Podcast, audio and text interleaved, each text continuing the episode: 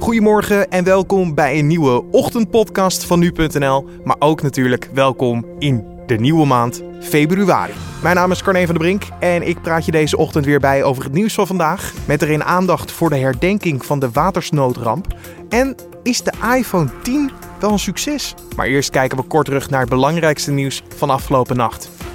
De aanwezigheid van een asielzoekerscentrum heeft geen effect op de veiligheid in een buurt. Tot die conclusie komt onderzoekinstituut WODC, dat onderzocht of het terecht is dat veel mensen de komst van een AZC vrezen omdat dat voor meer criminaliteit in de wijk zou zorgen. De Poolse Senaat heeft een omstreden wet goedgekeurd waardoor het strafbaar wordt te suggereren dat Polen betrokken is geweest bij de misdaden die door de nazi's in het land zijn begaan. Met de wet wil de Poolse regering voorkomen dat Polen de schuld krijgt van onder meer de Holocaust. Feyenoord heeft woensdagavond ten koste van PSV de halve finales bereikt van de KNVB-beker. De Rotterdammers versloegen de Eindhovenaren met 2-0 na een vermakelijke wedstrijd in de Kuip. Verder zitten in de halve finale tot nu toe AZ, FC Twente, Feyenoord dus. En vandaag spelen nog Willem II en Roda JC tegen elkaar voor het laatste ticket. Voor alle mensen die vandaag met de auto naar werk of school gaan, het KNMI waarschuwt automobilisten die donderdagochtend de weg op gaan voor plaatselijke gladheid. Volgens het KNMI kunnen natte wegdelen bevriezen of wordt het glad door hagelbuien. Het heeft dan ook code geel afgegeven voor het oosten van het land. Door de gladheid verwacht de ANWB een zware ochtendspits. dan kijken we naar het nieuws van vandaag. Oftewel, dit wordt het nieuws. 65 jaar geleden. Op de dag precies was er een stormvloed in combinatie met springtij. Hierdoor steeg het water van de zuidelijke Noordzee tot ongekende hoogte en liep een groot deel van Zeeland, de Zuid-Hollandse eilanden en stukken van West-Brabant onder water. 1836 mensen kwamen om het leven in Nederland. Vandaag wordt de ramp herdacht. Sprekers komen bijeen voor de nationale herdenking bij het Watersnoodsmuseum in Ouwerkerk. Collega Julian Dom belde met Kees Knults van de organisatie en vroeg hoe de dag begint. Om 11 uur begint de herdenking mm op, bij het monument hier uh, naast het Watersnoodmuseum, het Nationaal Monument voor de Watersnood 1953. Ehm, prinses Margriet is daarbij. Um, en ook vertegenwoordigers van de, vanuit de overheid, de verschillende overheden. Onder andere ook de staatssecretaris van Infrastructuur en Waterstaat, Sintje van Veldhoven. Ja. Veel ooggetuigen, vrijwilligers, mensen die de ramp hebben meegemaakt. Um, er wordt ook een verhaal uh, van een ooggetuige van de ramp voorgedragen door die uh, ooggetuigen zelf. Dus heel indrukwekkend. Worden uiteraard kransen gelegd. Jullie hebben vaker geda uh, meer gedaan met verhalen natuurlijk van ooggetuigen. Daar staat jullie museum ook wel onbekend. Ja, zeker, zeker. Uh, we hebben uh, een aantal jaar geleden zijn we een project gestart, Oral History Project, uh, waarin we verhalen van ooggetuigen hebben verzameld. En waar we momenteel mee bezig zijn, is om die net ietsje toegankelijker te maken voor, voor scholieren met name. Um, en voor, ook voor gebruik door de media. en op YouTube hebben we een kanaal, verhalen over water. En daar kun je allerlei korte filmpjes verhalen van mensen uh, bekijken. Ja, wat, uh, laten we daar even naartoe gaan. Uh, hoe staat het met de kennis van de watersnoodramp tegenwoordig? Voldoet die nog? Um, ik denk, nou zeker als ik het afmeet aan wat er nu allemaal aan aandacht voor het thema is, dan denk ik, ja, we zijn dat nog niet vergeten.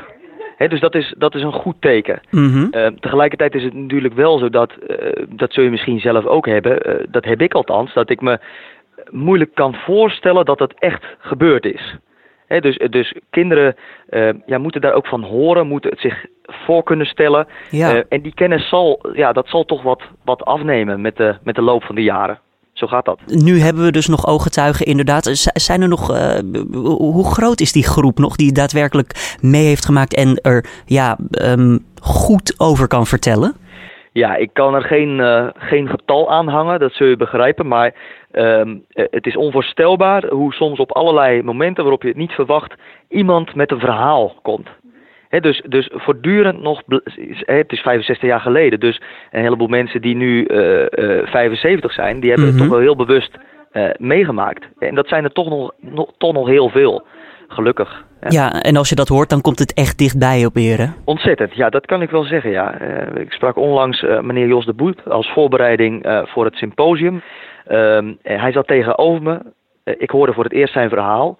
En dat komt echt enorm binnen. Ja, dat, dat klopt. Het persoonlijke, dan weet je ook weer waar je, waarvoor je hier werkt en waarvoor wij het allemaal doen. Hè. Dat is onze onze opdracht om, om die verhalen levend te houden en door te geven. 1836 witte bloemen worden er ook neergelegd. Een zee van witte bloemen eigenlijk. Een bloem voor elk dodelijk slachtoffer. Dat moet een indrukwekkend beeld worden. Ja, dat is inderdaad prachtig. Ja, dat is nieuw ten opzichte van andere jaren. En uh, het is ja, symbolisch, een, uh, een zee van bloemen inderdaad. Of wat voor bloem gaat het eigenlijk? Heeft, heeft de soort bloemen nog ook nog iets mee te maken? Nee, de soort bloemen heeft er uh, niet mee te maken. Hou, hou met de naam van de bloem. Die is mee ontschoten. Maar, ja. ja, geen probleem. Um, je zei het net ook al eventjes, prinses Margriet is er dus bij. Is dat wel voldoende? Nou, we zijn heel blij met, met de aanwezigheid van prinses Margriet. En ook met de belangstelling vanuit de, vanuit de overheid. En uh, ja, zoals ik eerder zei, de staatssecretaris is erbij uh, in plaats van de, van de minister in verband met ziekte. Um, uh, maar daar zijn we heel blij mee. Dat is ja, namens het kabinet die vertegenwoordigd zij. Dus, dus er is ja, zeker heel veel belangstelling en ehm, ik denk dat dat heel goed is. Hè? Want ja. het is, een, het is een, ja, toch een markante gebeurtenis, 1953. Um, en iets wat, wat ook ons verleden, of nou ook ons heden bepaald heeft wat, wat er nu uh, uh, onze expertise die wij wereldwijd uitdragen uh, als Nederland, hè, want ik, mm -hmm. ik schaar mezelf maar even bij, maar de, ik generaliseer natuurlijk. Ehm, maar dat komt ook mede door, door deze gebeurtenis en de ontwikkeling van de Deltawerken bijvoorbeeld daarna. Je hoorde Kees Knults van de organisatie. Het uiterlijk van de iPhone werd afgelopen najaar voor het eerst in jaren radicaal omgegooid met de komst van de iPhone 10. Plots was de home-knop verdwenen en liep het scherm van rand tot rand met enkel aan de bovenzijde een kleine inkeping. Vandaag moet duidelijk worden of die telefoon positieve cijfers laten zien voor het miljardenbedrijf. Apple komt namelijk met de kwartaalcijfers. Julien Dom praat erover met Bastiaan Vroegop van de NuTech-redactie. En vraagt hem hoeveel Apple er eigenlijk denkt te hebben verkocht. Nou, Apple zelf is er natuurlijk nog uh, vrij uh, stilletjes in via de officiële kanalen. Wat we eigenlijk wel weten is dat, uh, kijk, Apple ieder, ieder januari gaat de productie van een iPhone altijd een beetje naar beneden. Omdat ze minder iPhones verkopen. Want de eerste periode waarin veel wordt verkocht is dan voorbij. Ja, en dan hebben we het over de kerstperiode. Ja, precies. En we weten wel dat die uh, lagere verwachting nog wat meer naar beneden is uh, gesteld volgens geruchten. Dus dat is op zich geen heel erg hoopvol beeld. Je zegt iets. Uh, hoeveel moeten we dan aan denken? Het zijn geruchten, dus er zijn geen concrete cijfers over. We weten alleen dat Apple zijn verwachtingen wat naar beneden gesteld zou hebben. Uh, wat we wel weten is dat analisten schatten dat Apple in het afgelopen kwartaal rond de 29 miljoen exemplaren van de iPhone 10 heeft verkocht. Als je kijkt naar hoeveel iPhones er in totaal zijn verkocht in uh, hetzelfde kwartaal een jaar eerder, dat waren er toen maar liefst 78,3. Dus dan denk je dat is een groot verschil. Maar Apple heeft vorig jaar natuurlijk niet alleen maar de iPhone 10 uitgebracht, maar we hebben ook de 8 en de 8 Plus gekregen.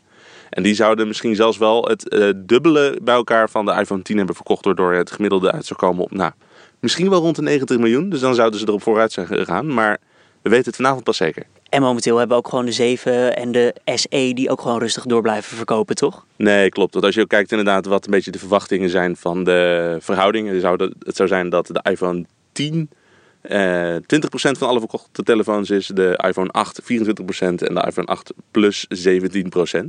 Nou, dan blijft er inderdaad nog een hoop ruimte over voor de wat oudere toestellen die heel veel mensen kopen, die natuurlijk niet de volle prijs willen betalen. Naast de iPhones brengt Apple nog veel meer op de markt. Computers, uh, oortelefoontjes, ze hebben heel veel diensten. Kunnen we daar nog iets van verwachten qua cijfers of misschien qua aankondigingen? Nou, we hebben inderdaad afgelopen jaar bijvoorbeeld de iMac Pro die op de markt gekomen is. Een wat duurdere eh, Mac die een beetje als een soort van voorganger voor de Mac Pro is. Ja, we zullen daar misschien cijfers over horen, maar niks gaat natuurlijk de impact hebben van zo'n iPhone. Dat is natuurlijk Apples meest verkopende product. En ja, zo'n Mac ja, op de laptopmarkt en de desktopmarkt doen ze het wel steeds beter. Maar ze hebben alsnog daar een veel kleiner marktaandeel in handen.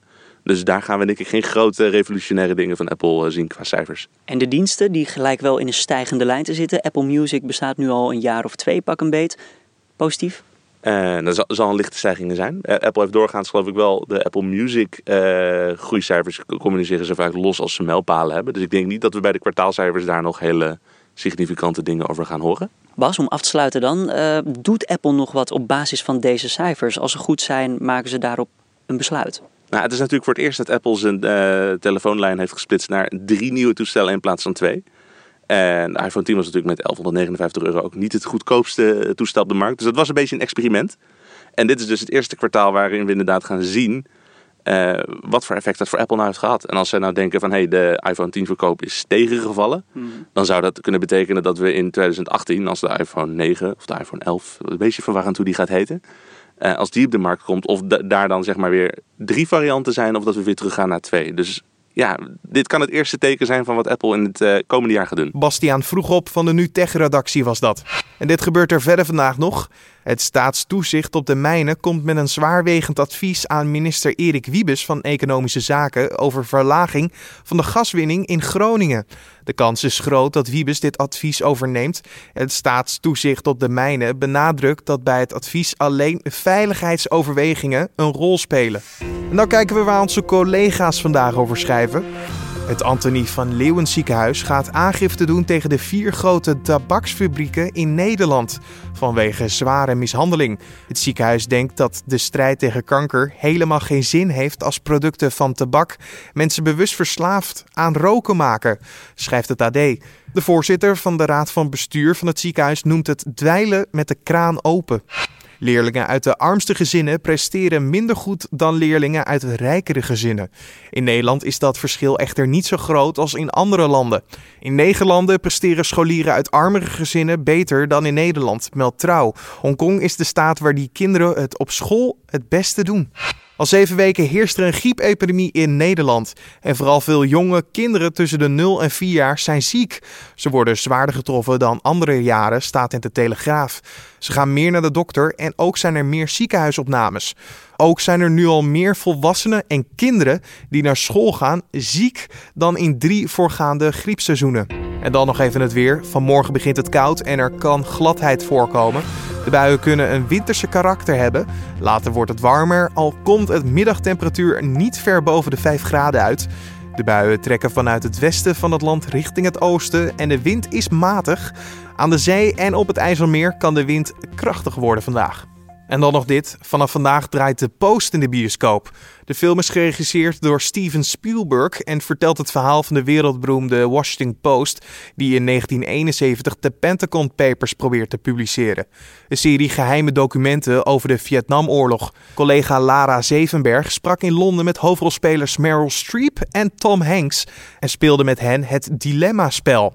Dit is een van die voorgelegde dilemma's. Uh, would you rather never know what's going on in the world or know every every devastating detail? Wow. I feel like like we know we can't escape knowing absolutely everything now. Social and online media. Because of the volume of stuff that comes every day.